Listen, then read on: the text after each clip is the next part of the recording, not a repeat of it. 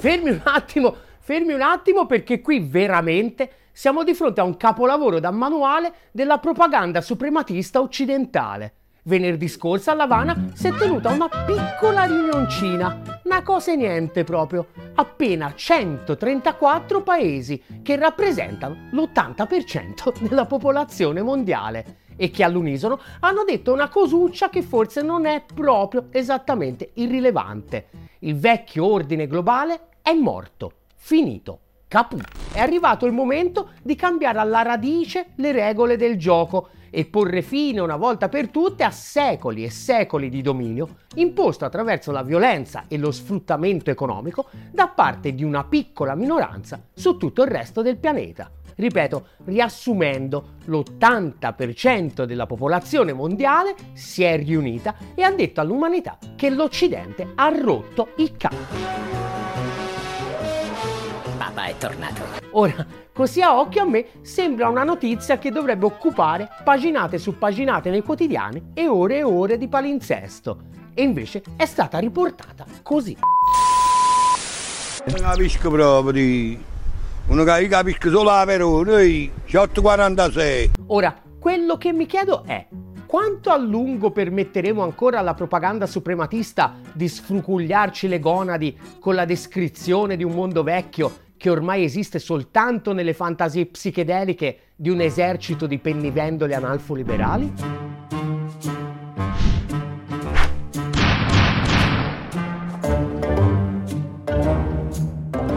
è certo la prima volta che l'eroica Repubblica Rivoluzionaria Cubana ottiene un clamoroso successo diplomatico, nonostante le innumerevoli e impacciate operazioni propagandistiche della propaganda suprematista di ogni colore politico, come la gigantesca me che pestò il sempre pessimo Roberto Saviano un paio di anni fa. Non so se vi ricordate, stremate dalle conseguenze dell'utilizzo politico che gli USA stavano facendo della crisi pandemica per infliggere un'altra mazzata alla popolazione cubana, vi furono alcune mobilitazioni contro il governo rivoluzionario. Niente di che, eh? sempre tutte cose ultra minoritarie, che il sostegno popolare alla rivoluzione cubana, nonostante le gigantesche difficoltà economiche dovute all'embargo illegale da parte dell'imperialismo USA, rimane quasi unanime, ma evidentemente abbastanza per far arrapare il suprematismo analfo-liberale, che è convinto che a Cuba non ambiscano ad altro che poter leggere liberamente la Repubblichina e eleggere presidente lì a quarta pelle. Tra loro, appunto, il nostro Robertino. Cuba finalmente insorge contro la dittatura del Partito Comunista Cubano, aveva twittato. Cuba merita democrazia e la conquisterà D'altronde è un'affermazione coerente col saviano pensiero, uno che decanta le lodi e definisce democrazia il regime di apartheid di Tel Aviv, non può che coerentemente spregiare l'eroica resistenza popolare anti-imperialista del popolo cubano. Basta però, perlomeno, che si scelga i testimonial giusti. Nel tweet di Saviano, infatti, c'era allegata anche questa foto, secondo Saviano, un'icona della rivolta democratica e filo-occidentale contro il regime. Insomma, la persona ritratta nella foto infatti si chiama Betty Pairol Quesada e come la stragrande maggioranza dei suoi concittadini è una sostenitrice accanita del governo rivoluzionario cubano e quando è stata scattata questa foto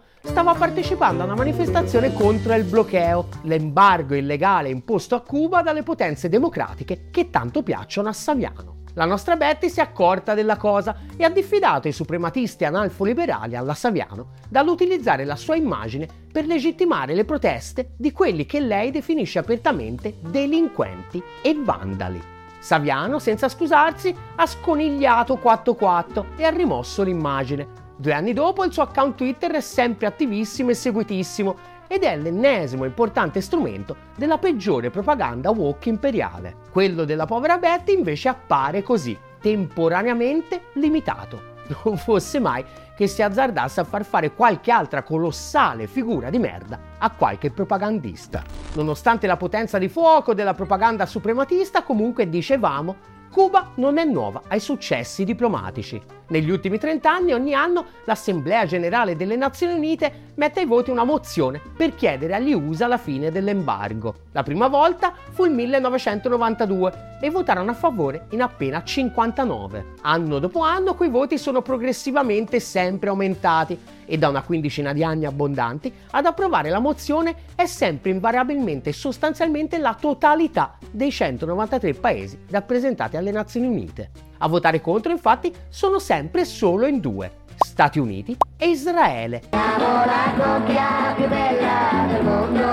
I due stati canaglia della comunità internazionale. A loro poi si affiancano sempre due o tre paesi che optano per l'astensione. Prima erano gli stati fantoccio insulari del Pacifico, come Palau e le isole Marshall. Poi si sono rotti il c***o pure loro ma sono stati sostituiti per un periodo dal Brasile del presidente fascio terrapiattista Jair Bolsonaro e da un paio di anni anche dall'Ucraina, che è una cosa che forse vale la pena sottolineare, visto che la propaganda suprematista occidentale parla sempre del presunto isolamento di Putin. L'Ucraina all'ONU vota da sola con altri tre paesi contro tutto il resto del mondo. Dal punto di vista dell'autonomia geopolitica, l'Ucraina appunto è come erano Palau e le isole Marshall una decina di anni fa. Questa volta però Cuba è andata oltre, perché a questo giro non si trattava semplicemente di votare contro un embargo palesemente criminale e illegale. Questa volta si trattava di andare a Havana e non solo dimostrare simbolicamente la propria doverosa solidarietà nei confronti della rivoluzione castrista, ma di sedere al fianco di Cuba in un'organizzazione multilaterale che, proprio a partire dall'appello di ormai una ventina di anni fa di Fidel Castro in persona personalmente, ha deciso di marciare unita per porre fine al dominio del nord globale. Una vittoria diplomatica contro il bloqueo, la definisce senza mezzi termini People Dispatch che sottolinea come la storica riunione dell'Havana si sia tenuta giusto pochi giorni dopo la proroga di un altro anno da parte della democratica amministrazione Biden non solo dell'embargo criminale che è in piedi da oltre 60 anni, ma anche dell'ulteriore ondata di sanzioni aggiuntive introdotte dall'amministrazione ultrareazionaria ed esplicitamente suprematista di Donald Trump ma lo straordinario successo diplomatico di Cuba è soltanto un pezzetto della storia. Per capirne il resto, non rimane che leggere attentamente i 47 punti della dichiarazione finale sottoscritta all'unanimità da tutti i paesi partecipanti. Il primo fondamentale punto è la richiesta di democratizzazione delle Nazioni Unite come istituzione. Ma attenzione, non contro lo spirito della Carta delle Nazioni Unite e del diritto internazionale, ma proprio nell'ottica di una loro reale attuazione. Riaffermiamo il pieno rispetto degli scopi e dei principi della Carta delle Nazioni Unite e del diritto internazionale, sottolineano esplicitamente nella risoluzione. Chi non li rispetta evidentemente sono le Nazioni Unite stesse, per come sono oggi. L'Assemblea generale infatti non ha nessun potere reale e il potere reale è tutto esclusivamente nelle mani del Consiglio di sicurezza che però è di un'altra epoca. Appena cinque potenze, o meglio tre. Tra i cinque infatti ci sono Gran Bretagna e Francia, che ormai sono piccole potenze subregionali a sovranità limitata e completamente allineate agli USA. In pratica quindi il Consiglio di sicurezza è composto da tre soli paesi, con uno dei tre che conta più degli altri due messi assieme. Che nel 2023 non vengano rappresentati ancora in nessun modo l'Africa, l'America Latina, il sud e il sud-est asiatico è una cosa semplicemente ridicola. E da sabato è chiaro che gli unici che tentano di ostacolare quello che è evidentemente ineluttabile sono i rappresentanti di quel 20% scarso della popolazione globale che continuano a vivere in una bolla anacronistica tutta loro. Il continuo richiamo da parte di tutte le organizzazioni multilaterali del sud globale alla riaffermazione dello spirito della Carta delle Nazioni Unite, ricorda molto da vicino il continuo richiamo delle forze popolari dell'Europa occidentale alle carte costituzionali emanate dopo la Seconda Guerra Mondiale. D'altronde sono i due lati della stessa medaglia. Le carte costituzionali nazionali e la Carta delle Nazioni Unite nascono nel momento di massima affermazione della democrazia moderna ed hanno lo stesso identico impianto concettuale. 50 anni di controrivoluzione neoliberista le hanno trasformate entrambe in lettera morta. Compito delle forze realmente democratiche quindi è riaffermarne lo spirito sia a livello dei singoli paesi sia su scala internazionale. Questa rivendicazione poi assume un significato ancora più urgente proprio oggi, mentre a New York si scaldano i motori per il principale evento annuale nell'agenda delle Nazioni Unite, l'Assemblea Generale, che avrà inizio tra poche ore e dove sarà difficile riuscire a ottenere qualche risposta concreta.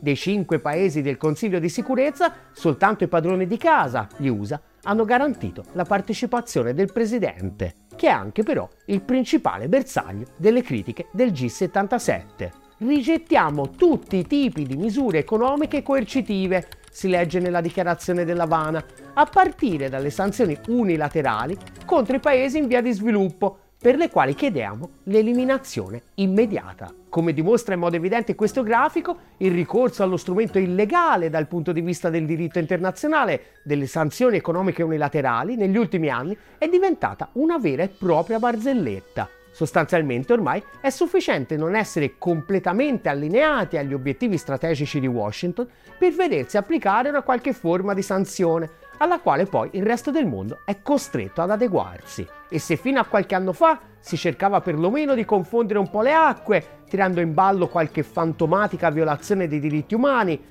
che vale sempre e solo per gli altri, ma che almeno fa dormire tranquilli i finto progressisti suprematisti delle ZTL di tutto il nord globale, con l'acuirsi del conflitto tecnologico con la Cina ormai il re è completamente nudo e le sanzioni vengono utilizzate sistematicamente anche solo per ostacolare lo sviluppo economico altrui. Ed è proprio il contrasto a questo utilizzo arbitrario dello strumento delle sanzioni per impedire l'autonomia tecnologica della Cina e di tutto il sud globale, a nostro avviso, a rappresentare l'aspetto più importante della risoluzione dell'Havana. I paesi del G77, schierandosi apertamente con la Cina nella guerra tecnologica a forza di sanzioni con l'impero USA, affermano infatti di rifiutare categoricamente i monopoli tecnologici e altre pratiche sleali che ostacolano lo sviluppo tecnologico dei paesi in via di sviluppo. Gli stati che detengono il monopolio e il dominio nell'ambiente delle tecnologie dell'informazione e della comunicazione, sottolinea la risoluzione, non dovrebbero utilizzare i progressi delle tecnologie dell'informazione e della comunicazione come strumenti per contenere e reprimere il legittimo sviluppo economico e tecnologico di altri stati. È la critica fondamentale al cuore pulsante del neocolonialismo. Durante la fase coloniale, infatti, i paesi del nord globale, e cioè i difensori della democrazia di sto riuniti oggi nel G7, hanno accumulato un vantaggio tecnologico enorme sul resto del pianeta attraverso il semplice esercizio della forza bruta. Quando il dislivello è diventato sufficientemente ampio, dalle politiche coloniali, che comunque comportavano anche una lunga serie di costi e di disagi, sono passati a quelle neocoloniali, che consistono semplicemente nello sfruttare questo gap per impedire strutturalmente al sud globale di recuperare terreno. Fino a che il sud globale è totalmente dipendente tecnologicamente dai paesi ricchi, si può anche far finta di essere per il libero mercato, che tanto non fa che aumentare il vantaggio di partenza dei paesi più sviluppati. Con il loro grande disappunto però c'è chi non si è fatto infinocchiare e quando ha messo a disposizione dei capitali stranieri la forza del suo Stato, la sua manodopera a basso costo e anche la salubrità del suo ambiente naturale, ha chiesto però una cosa in cambio, il trasferimento di tecnologia. È esattamente quello che ha fatto la Cina, una scelta vincente. Col tempo, grazie a questo trasferimento iniziale di tecnologia, la Cina è stata in grado di ridurre il gap con l'Occidente e quindi di guadagnare mano a mano la sua indipendenza, che è esattamente quello che adesso chiedono di poter fare tutti i paesi del sud globale, mutuando completamente da questo punto di vista il modello di sviluppo del dragone. Contro questa prospettiva, ecco allora che per il nord globale diventa prioritario ostacolare con ogni mezzo necessario la capacità del sud del mondo di emanciparsi tecnologicamente dai paesi più avanzati, anche a costo, nell'immediato, di rimetterci economicamente. È un po' quello che succede anche con l'austerity. La priorità è mantenere i rapporti gerarchici di forza tra capitale e lavoro e per riaffermare il dominio del capitale sul lavoro, la stagnazione economica, se non addirittura la vera e propria recessione, sono un costo che vale la pena affrontare. Per ostacolare l'autonomia tecnologica del sud globale, gli USA e i suoi vassalli non si limitano a introdurre sanzioni unilaterali contro la Cina, che è il competitor diretto, ma tentano di impedire a tutti gli altri di usufruire degli sviluppi tecnologici che la Cina ha già conseguito. La gigantesca e ipercompetitiva capacità produttiva cinese, infatti, sta permettendo anche ai paesi più poveri di cominciare a intraprendere la strada dello sviluppo tecnologico, ad esempio attraverso le infrastrutture di rete di Huawei. Le sanzioni contro Huawei quindi hanno una doppia valenza, ostacolare il superamento della Cina come produttore di tecnologia da un lato e ostacolare i primi passi del resto del sud globale come acquirente di tecnologia cinese. Una strategia che però forse non sta funzionando esattamente alla perfezione.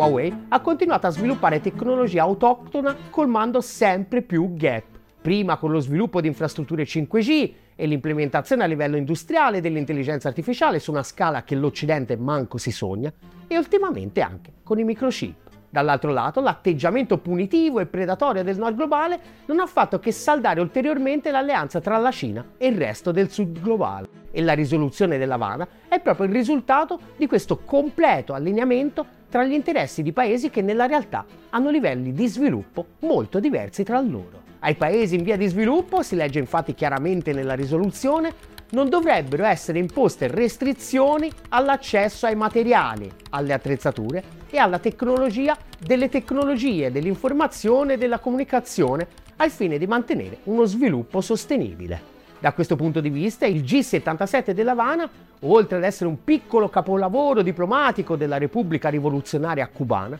è un ulteriore capolavoro anche della diplomazia cinese ed è anche una piccola speranza per la pace. Ultimamente, infatti, parlando della creazione di un nuovo ordine realmente multipolare, abbiamo posto sempre l'accento sulla dedollarizzazione. Eppure di dollaro nella risoluzione non si parla. Si parla di riforma dell'architettura finanziaria, e di democratizzazione delle istituzioni finanziarie globali, ma c'è una bella differenza. La democratizzazione delle istituzioni finanziarie come la Banca Mondiale e il Fondo Monetario Internazionale, infatti, si riferiscono semplicemente a una maggior rappresentanza del sud globale e a un uso meno predatorio dei finanziamenti allo sviluppo, che fino ad oggi sono stati utilizzati per rimporre l'agenda della globalizzazione neoliberista in lungo e in largo. Ma a differenza della dedollarizzazione, queste riforme non rappresentano una minaccia esistenziale immediata per gli USA. La fine del dollaro come valuta di riserva globale infatti significa di per sé la fine dell'imperialismo finanziario USA per come lo abbiamo conosciuto negli ultimi 50 anni e che si fonda proprio sulla necessità da parte dei paesi esportatori di accumulare dollari come riserve sotto forma di titoli di Stato USA e quindi sostanzialmente obbliga tutto il mondo che produce a finanziare il debito crescente e anche le bolle speculative che sole giustificano questo livello di ricchezza in un paese che ormai sostanzialmente produce poco o niente. Da questo punto di vista l'egemonia del dollaro per gli USA rappresenta una red line invalicabile e la minaccia di un suo declino non può che spingere gli USA verso il conflitto, a prescindere da quali siano le possibili conseguenze, con buona pace del pacifismo più moralista e naif. La riforma graduale delle istituzioni finanziarie multilaterali invece ovviamente comporta un'ulteriore spinta al graduale declino dell'egemonia USA, ma non una minaccia esistenziale. Aver spostato in questa fase il focus della rivolta del sud globale contro il vecchio ordine unipolare dalla dedollarizzazione alla guerra tecnologica rappresenta quindi un importante gesto distensivo. La Cina e il sud globale sono convinti evidentemente in questa fase di poter continuare a colmare un altro pezzettino di gap che hanno con il mondo sviluppato anche nell'ambito di un'architettura finanziaria globale ancora incentrata sul dollaro, proprio come d'altronde la Cina ha già fatto negli ultimi 30 anni, a patto però di rimuovere gli ostacoli introdotti per impedire il loro ulteriore sviluppo tecnologico. Intendiamoci, il processo della dedollarizzazione è inarrestabile e nel frattempo non può che proseguire, ma il suo ritmo dipenderà anche molto dalle prossime mosse statunitensi. Se continueranno ad utilizzare le sanzioni contro chiunque in modo sistematico, il processo si velocizzerà. Se invece faranno un bagno di realtà e realizzeranno di non avere più il coltello dalla parte del manico, il processo potrebbe proseguire anche molto lentamente. Da questo punto di vista, la risoluzione dell'Havana e il rafforzamento di un organo come quello del G77 non rappresentano soltanto una presa di coscienza della forza che il Sud globale, se davvero unito, può avere e dei diritti che può rivendicare, ma anche la speranza, per quanto flebile, che questa unità possa allontanare lo spettro di una guerra totale che continua a sembrare allo stesso tempo tanto inconcepibile quanto ineluttabile. Che questa dialettica fondamentale per il destino stesso dell'umanità non trovi minimamente spazio nel nostro ecosistema mediatico, a me non sapete quanto mi fa girare il c***o e allo stesso tempo però mi fa anche credere che quello che stiamo provando a fare non è solo utile, ma anche necessario anche se ovviamente del tutto insufficiente. Contro la putrescenza dei vecchi media, per raccontare il nuovo mondo che avanza, mai come adesso abbiamo bisogno di un nuovo media che stia dalla parte della pace e del 99%. Aiutaci a costruirlo. Aderisci alla campagna di sottoscrizione di Ottolina TV su GoFundMe e su PayPal. E chi non aderisce è Rimban Biden. Ottolina TV, comunque vada, sarà successo.